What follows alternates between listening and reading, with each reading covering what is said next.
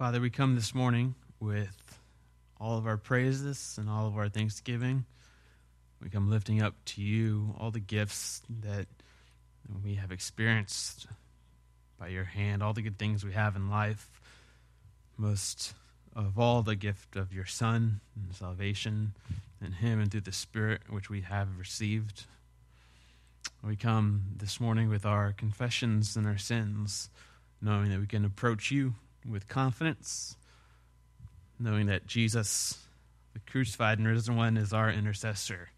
His blood cries our innocence, knowing that we are forgiven as we come to your throne to ask for forgiveness. We're freed from all of our mistakes and sins.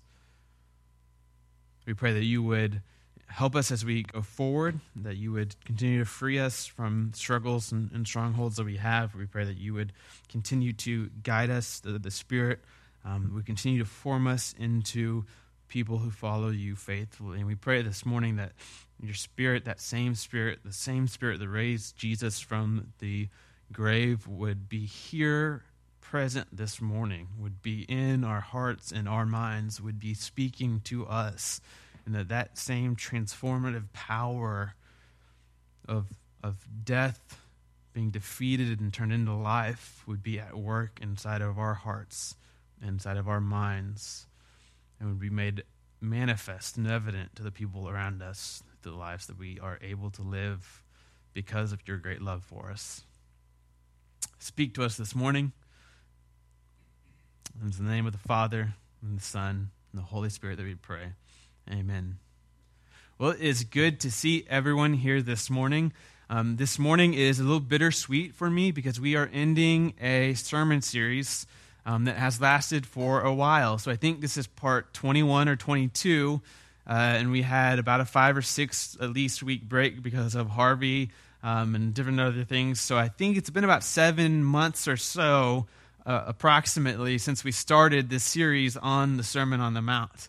And I can remember back then, um, I was so young and naive. Um, I can remember being excited, so excited about what might happen in my life and in our lives as we sat under the teaching of Jesus, as we looked at what I think is maybe his most authoritative teaching. And as we come to an end of a series that, that's long like this, um, it's bittersweet. I'm, I'm happy to end it um, because we've been in it for a while. I'm happy for what's coming next. We move into the Advent season next week, and so we'll we'll have a series um, called uh, God's Christmas Music, and we'll look at a psalm each week that corresponds with the themes of Advent: love, hope, joy, and peace. And I'm really looking forward to that. Um, but it's it's bittersweet as well because we're now leaving the Sermon on the Mount. Um, and so this is our, our last time together, uh, at least for now uh, with the Sermon on the Mount, and we will read how Jesus chooses to finish his sermon, and we will hopefully respond faithfully, just like the people that day were called to respond faithfully. If you have a Bible, open up with me now, please, to Matthew chapter 7. If you don't have one, there's a black hardback around you underneath the seat that you can pick up and read along with us. The endings of sermons are usually a pretty important part of the sermon. This is the last thing your hearers are going to leave with. Hmm, when I am writing a sermon or delivering a sermon, um, sometimes you can save a bad sermon with a good ending. And sometimes you can ruin a good sermon with a bad ending, or save a bad sermon with a good ending and ruin a, a good sermon with a bad ending. Um, if you've ever heard someone preach who is a novice preacher or is maybe just having an off day like me, and you're like, this seems like he's trying to wrap it up, but it's like 15 minutes of circling around, right?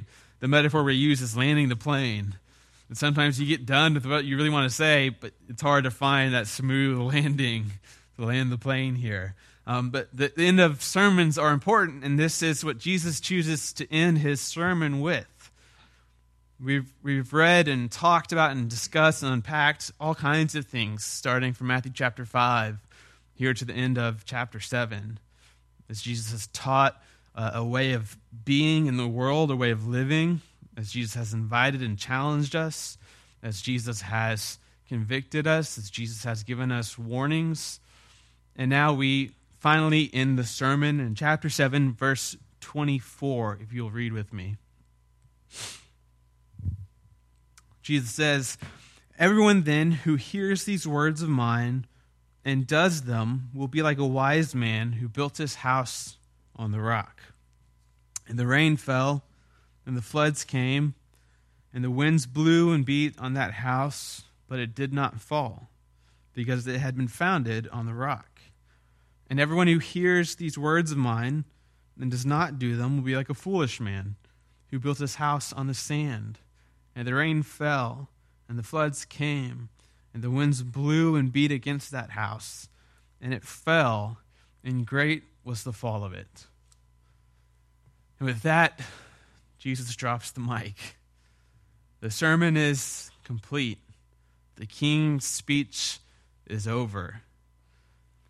It's interesting here that he ends the Sermon on the Mount with a parable, with a story with a metaphor, something for us to enter into and explore, to use our senses, something for us to, to, to use our imaginations. We're invited to explore this world with two types of builders, two types of houses, two types of foundations. This is the third of his three warnings that he ends the sermon with. So we've already kind of talked about Jesus ends his sermon on kind of a not negative, but kind of a warning note. Jesus seems to think that, that what's happened in the sermon and how people respond to what he said in the sermon is, is extremely eternally important. And so, three times he gives a warning about how one might respond to his words. And I might suggest this last one is the harshest warning, is the, the most biting and cutting warning that he gives. He gives it in the the form of a parable. The first warning and the second warning, we were given commands. If you remember the first warning, he says, Enter the narrow gate. Enter, that's our command. And the second warning, he says, Beware of false prophets. That was our second command. Look out, pay attention, keep our eyes open. And this third one, there's no command, it's just a story.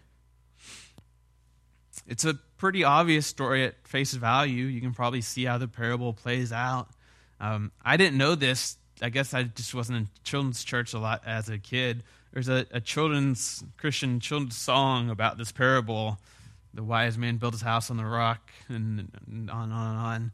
And um, you know, as I was reading this week, people were referring to the song in different books and commentaries, and we're like, how you know, ironic again. We take what's maybe one of Jesus' most scariest right warnings in the Bible and turn it into children's song.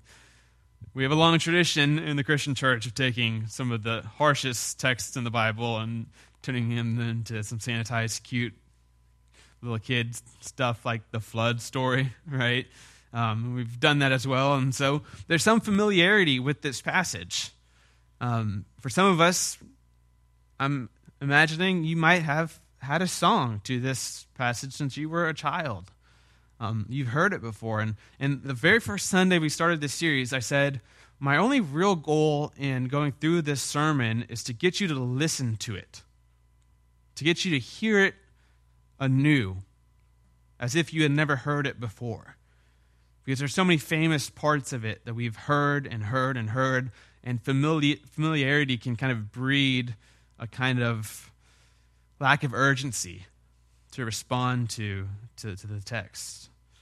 Um, and so I'm going to read just a, a paraphrase uh, of this, this final uh, passage. It's not kind of a word for word, it's a paraphrase. Again, just kind of a different language. Maybe something in this language will spark up in your mind a, a, a fresher, new experience of this text. Um, and so, um, this from the message, it, it goes like this these words I speak to you are not accidental additions to your life, homeowner improvements to your standard of living.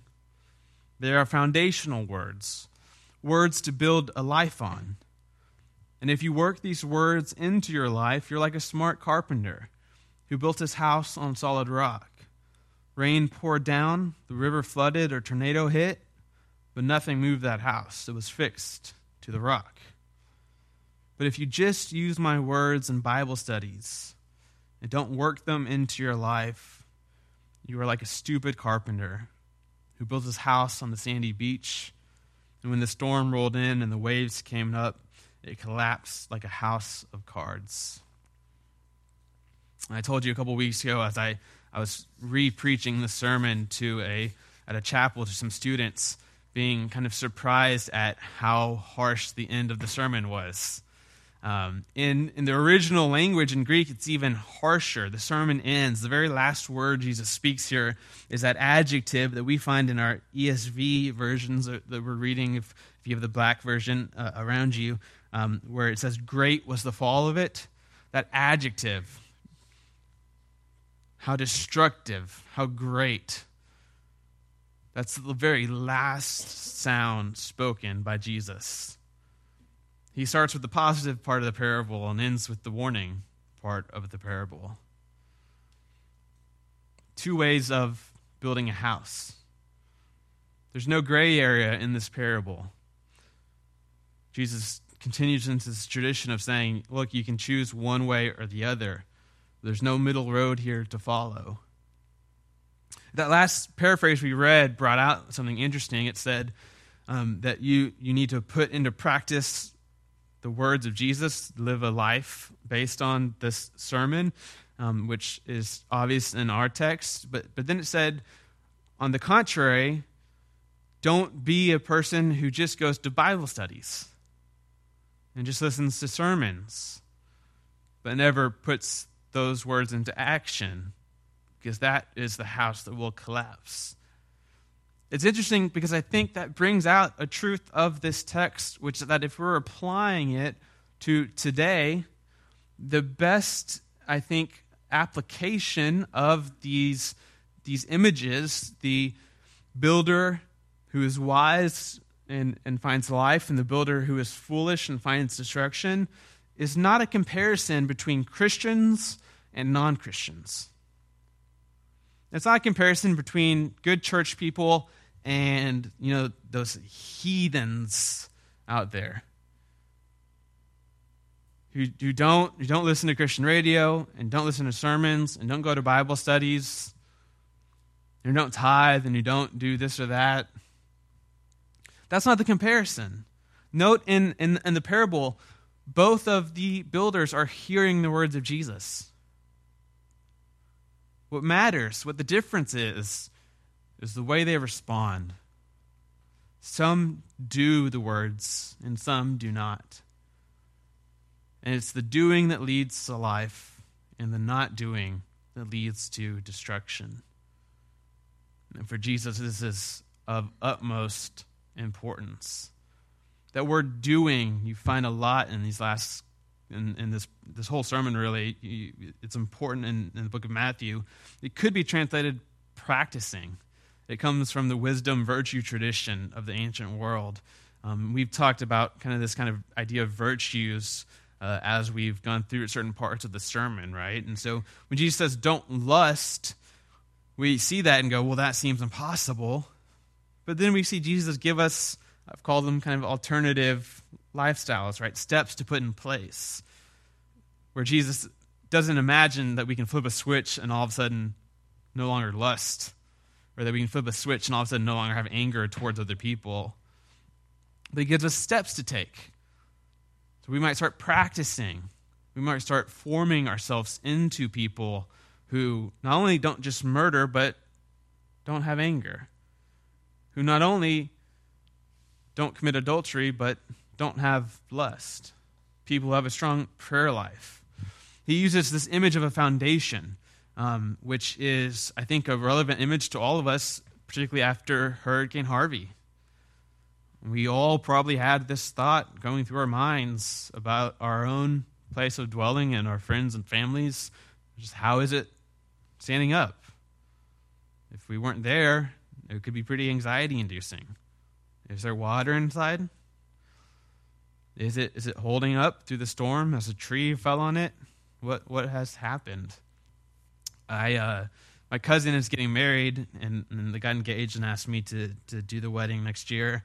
and we were at Thanksgiving asking, like, have you found the hashtag yet, right? Because you got to have the hashtag for your wedding, and you put it on Facebook and Instagram, and everyone can see all the pictures from the wedding.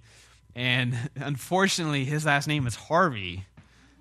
And so they said the hashtag was happily ever Harvey. And we were like, oh, I don't know if that's such a good hashtag. that might be still too soon. it's just kind of an unfortunate situation there that your last name is now associated with like the last big disaster that we all experienced. But we, we, were, we were thinking about the foundation of our house. Will it stand up? Our family members, our loved ones, our friends, and our neighbors.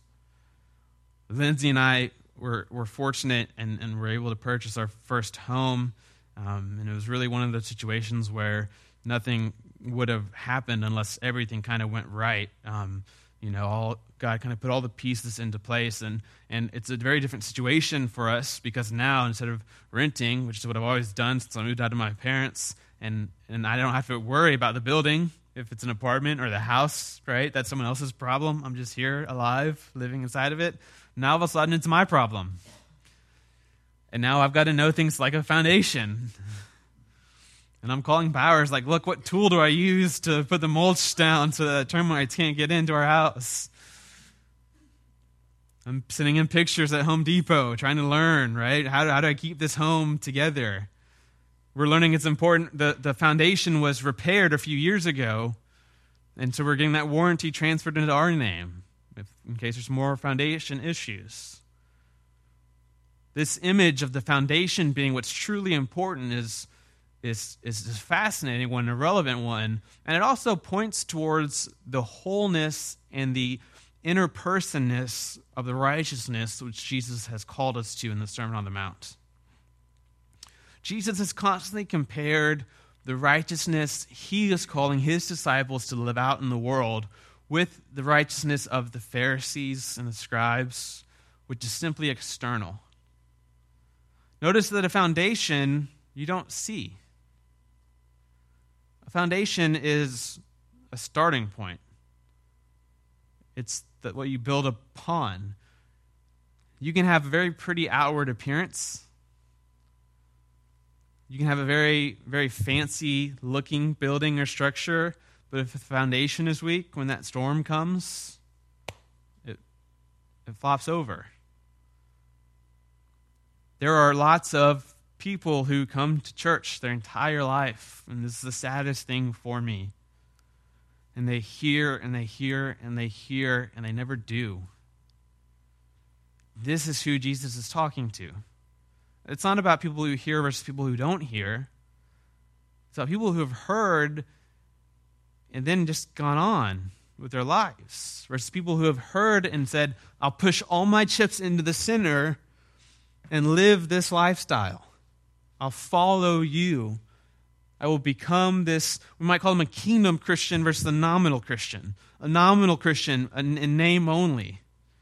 We might do the outward things, right? Our outwardly, our construction might be fancy. We might go to church a lot. We might tithe. We might know the, the right jargon and language but we, we've really never done the hard work of sacrifice and the hard work of obedience and following Jesus. And this is the, the foolish builder whose house won't with, with, withstand the storm. Or we might be kingdom Christians, people who hear and then put into practice. People who hear that we're supposed to be salt and light in the world and then truly sacrifice, make sacrifice in their life to go out and be salt and light in the world, who take that responsibility serious. People who hear Jesus' instructions about prayer and respond to that seriously, fully, wholly. Who hear Jesus say it's not enough to just swear that you, you have to let your yes be yes and no be no, that you're called as a kingdom person to radical honesty. To that there's no need for promises in your life. There shouldn't be a need for promises because everything you say is true. You don't you don't deal in the realm of lies and gray areas, not even white lies. You're, you're, you're just an honest person. You're not someone who just loves the people who loves them. You're someone who loves even the annoying people, like me. You're someone who loves even the people who, who aren't nice to you. These are the wise people who build their house on the rock, a good foundation, and it's the foundation that will withstand the storm. That's one scholar says the house that crashes in this parable is the house of Christians who find Jesus' words important enough to listen to, but not important enough to live by. And I know people who have gone to church for their entire life, much older than I am, and have put in hours of Bible studies that probably I've not put in. And yet it just seems like there's very little commitment to Jesus and his teachings beyond having this kind of back pocket card of, I think I'm a Christian because I had this one time experience. Or for this year or two, I did this or that. And I read this parable and I, I'm, I'm a little scared, to be honest. How great is the fall of that, that person. The storm that Jesus is referring to here, people have different interpretations of what the storm might be. The storm could be referring to the everyday kind of weather that the trials and tribulations of life bring us. Just being alive brings troubles our way. We get sick, we have relationship problems, we have financial issues. We're, we're all in solidarity here in this room right now as people who have uh, found that you and I are in the world, the real world, right? And it is hard. And there are things that hurt and tear and destroy and break apart. And, and some people see the storm as referring to that. And so the person who follows Jesus will, will be able to withstand all of those different little pricks, all those different little stabs, the death by a thousand paper cuts. There's another way to understand the storm. I think it's, it's what Jesus was really meaning. I think, though, this, this first interpretation works, it's true. Those who follow Jesus paradoxically are able to withstand the trials and tribulations, and I think paradoxically might have more trials and tribulations because of their commitment to Jesus. But the language that Jesus uses here in, in the Bible usually indicates final judgment is in view. Particularly things like water and the storm these are themes throughout the scriptures. We think back just to the flood story of the final judgment of God sifting through who is his people and who are not his people. And so I think when Jesus talks about this storm, he's talking about that day that will come at one point in all of our lives when we stand before him.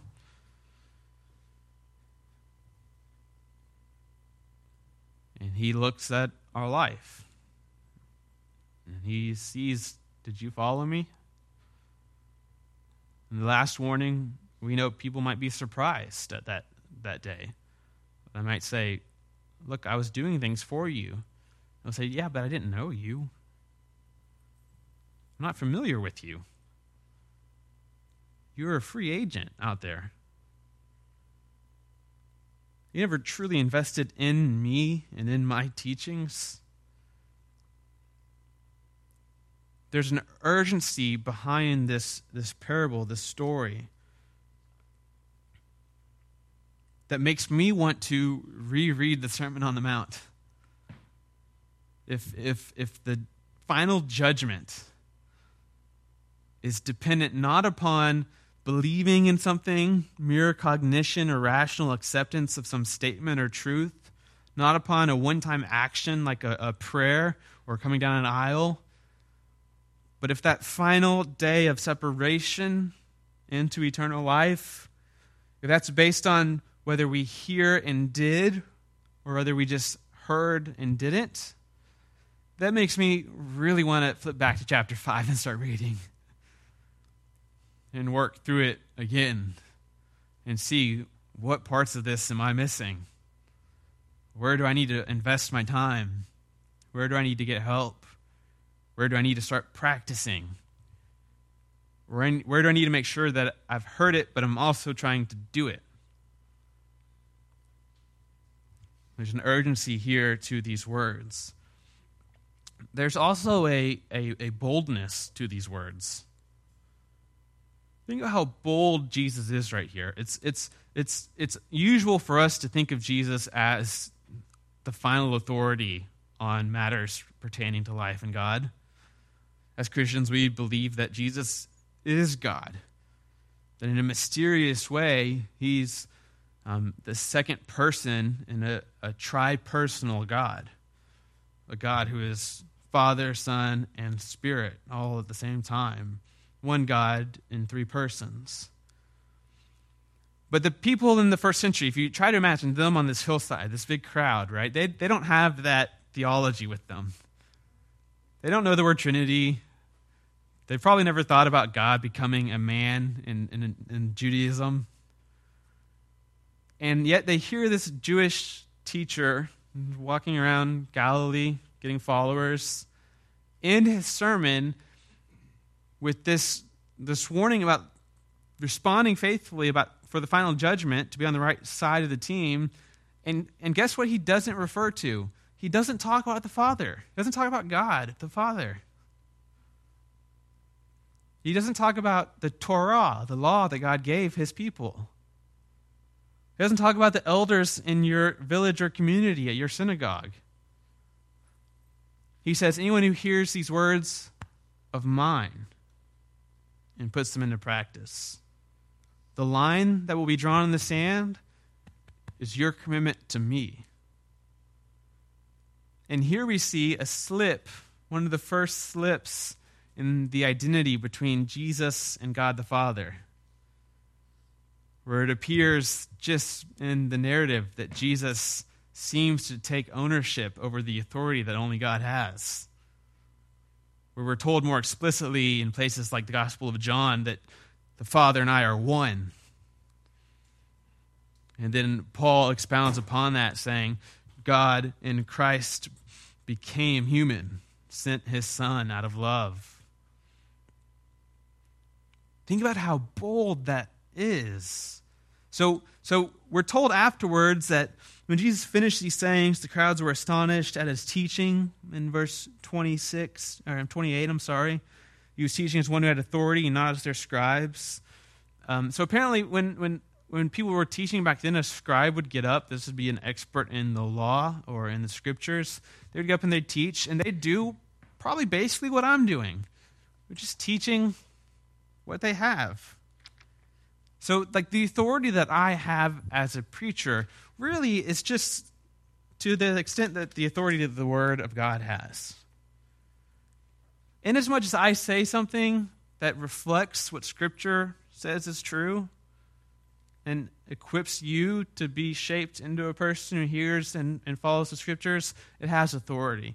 And as much as anything I say doesn't do that, you should throw it in the garbage. File that away in the trash can, part of your mind. I have no authority. If I ever start saying, you've heard it said in Colossians 3, do this, but I tell you, and add something new, if I ever get up and end a sermon by saying at the final judgment, how God will decide who's in and who's out is how you have responded to me, to Mike Skinner, whether you have decided to follow what I tell you to do with your life. You should be like, he needs some help. Who are our elders again? Where's, what are our board members doing? His head's gotten a little bit too big. These are bold words for just a person to say here. And they point towards a, a deeper reality in the book of Matthew on a broad scale. So Matthew is structured on as a holistic book in a very specific and, and interesting way. Um, there are five big blocks of teaching in Matthew. And before and after those blocks of teaching, you get Jesus acting, narrative, narrative teaching, narrative teaching, narrative teaching, narrative teaching. And there's this rhythm to Matthew. And after every block of teaching, the Sermon on the Mount being the first, you get the same phrase that indicates this block of teaching is over. Now we're going to move into a time where Jesus does miracles and interacts with people. It's this phrase right here when Jesus finished these things. You'll see it five times. It's actually pretty easy if you have a red letter Bible to flip through and find the five blocks of teaching. Now, we might remember in the Old Testament, so we, we ask the question why would Matthew write his gospel that way? He didn't have to do that, right? He could have put all Jesus' teachings together and all the narrative together. He intentionally is organizing his book in this way. What is he trying to do to us? What's he, what's he trying to communicate to us in the very structure of his words? Well, he's probably trying to reinforce the, the, the echoes that are already here. So we have a man of God who's gone up on a mountain and is delivering commands for how God's people should behave. Earlier in Matthew, this same man had to flee for his life from a king who wanted to kill him as a baby. And we think, if, if we're Bible readers familiar with the Old Testament, we think of one of the greatest characters in the Old Testament Moses. Moses had to flee for his life as a baby. Moses went up on a mountain and, and delivered the commandments. At the center of them, the Ten Commandments. Moses, tradition says, wrote the first five books of the Bible Genesis, Exodus, Leviticus, Numbers, Deuteronomy. That's as much as I've got memorized right there. That's the Pentateuch, the Torah, the five books of Moses. With Matthew's structure, not only is he um, having an echo just in the actual story that's taking place here, Jesus on a mountain giving instructions, that reminds us Moses, Moses, Moses. But Matthew goes even further and says, look, five blocks of teaching, a new Pentateuch, a new Torah, a new Moses. There's lots of echoes in Matthew that we should see Jesus in light of Moses. But Jesus just isn't a new Moses, he's a greater Moses. We might say he's the ultimate Moses. And so we ask, what, what did Moses do in the Old Testament? Why was he such an important character? Well, ultimately, Moses found his importance in the Exodus. He led God's people through their greatest act of salvation. They were slaves in Egypt. God defeated their oppressors, freed them, and they were led by their leader into the promised land. And in the Old Testament, when things go bad after that, there's talk about a new Exodus. There's talk that one day God will come back and do this again for us. He'll send us another leader, maybe a king, a Messiah, the Davidic covenant, the, the promise that uh, someone will come from David's line and, and, and rule over the nations. And, and he'll deliver us from the foes. They thought really the foes were the Romans. They needed to be the ones killed this time. And we're already in the promised land, so we just need them to get out of the way, and we'll be saved and have it all good. But, but Jesus doesn't just do a repeat of the Exodus, he, he leads God's people through the ultimate Exodus as the ultimate Moses. And so the foes that Jesus defeats are not the Romans, like the Egyptians and Pharaoh and his armies. It's sin and death and evil itself. And the freedom that, that the ultimate Moses, Jesus, buys for us is not just freedom from our oppressors, it's forgiveness from our sins. It's freedom from the power of sin over us. It's freedom from the power of death, the consequences of our sins. And the inheritance that the ultimate Moses, Jesus, promises us is not just one slice of land in one part of the world.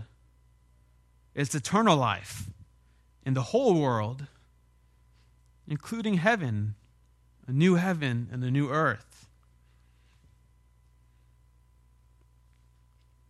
So much about this parable, this sermon, even just for the last two warnings, if you look, there's so much focus on Jesus. It's very Jesus centered. Lots of first person pronouns I, my, mine. In the Greek, the way that the, the, the sins, these words of mine, the, that clause, the way it's structured, puts a lot of emphasis on mine. It's a very awkward sentence in Greek because it's emphasizing my words. It's how you respond to what I have just said. Why? Because he's, he's going to be leading a new Exodus. We've said before, you can't separate the sermon from the person. Jesus himself is the best interpretation of the Sermon on the Mount, right? If you want to see what it looks like to be someone who builds their house on the rock, and when the storm comes and they're crucified, they still find life. The Father raises them from death. Look to Jesus. He's the example of that. He's the one who practices holistic inner righteousness. He's the one who loves his enemies. He's the one who has this deep prayer life with God that's not just for show, but that's just for him and his relationship with the Father. Jesus is the best interpreter of the Sermon on the Mount. The sermon is kind of an interpretation of his life. And we can't separate the commands to do things in the sermon from the work and person of Jesus himself. Which is just to say this that the Sermon on the Mount is not calling us to somehow earn our salvation.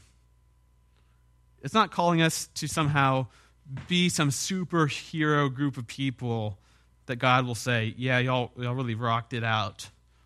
And because of the things you did, you're in now. No, to respond to this sermon by hearing and doing is simply to respond to Jesus.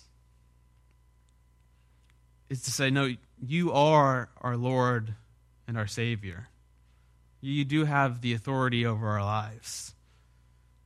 We, we do trust that life, eternal life, is where you are and where you're taking us, is the path that you have called us to walk on. We trust that you have gained victory over death, and that victory is guaranteed to us as we are united with you. And so we hear and we do, but not to somehow just earn it on our own merit.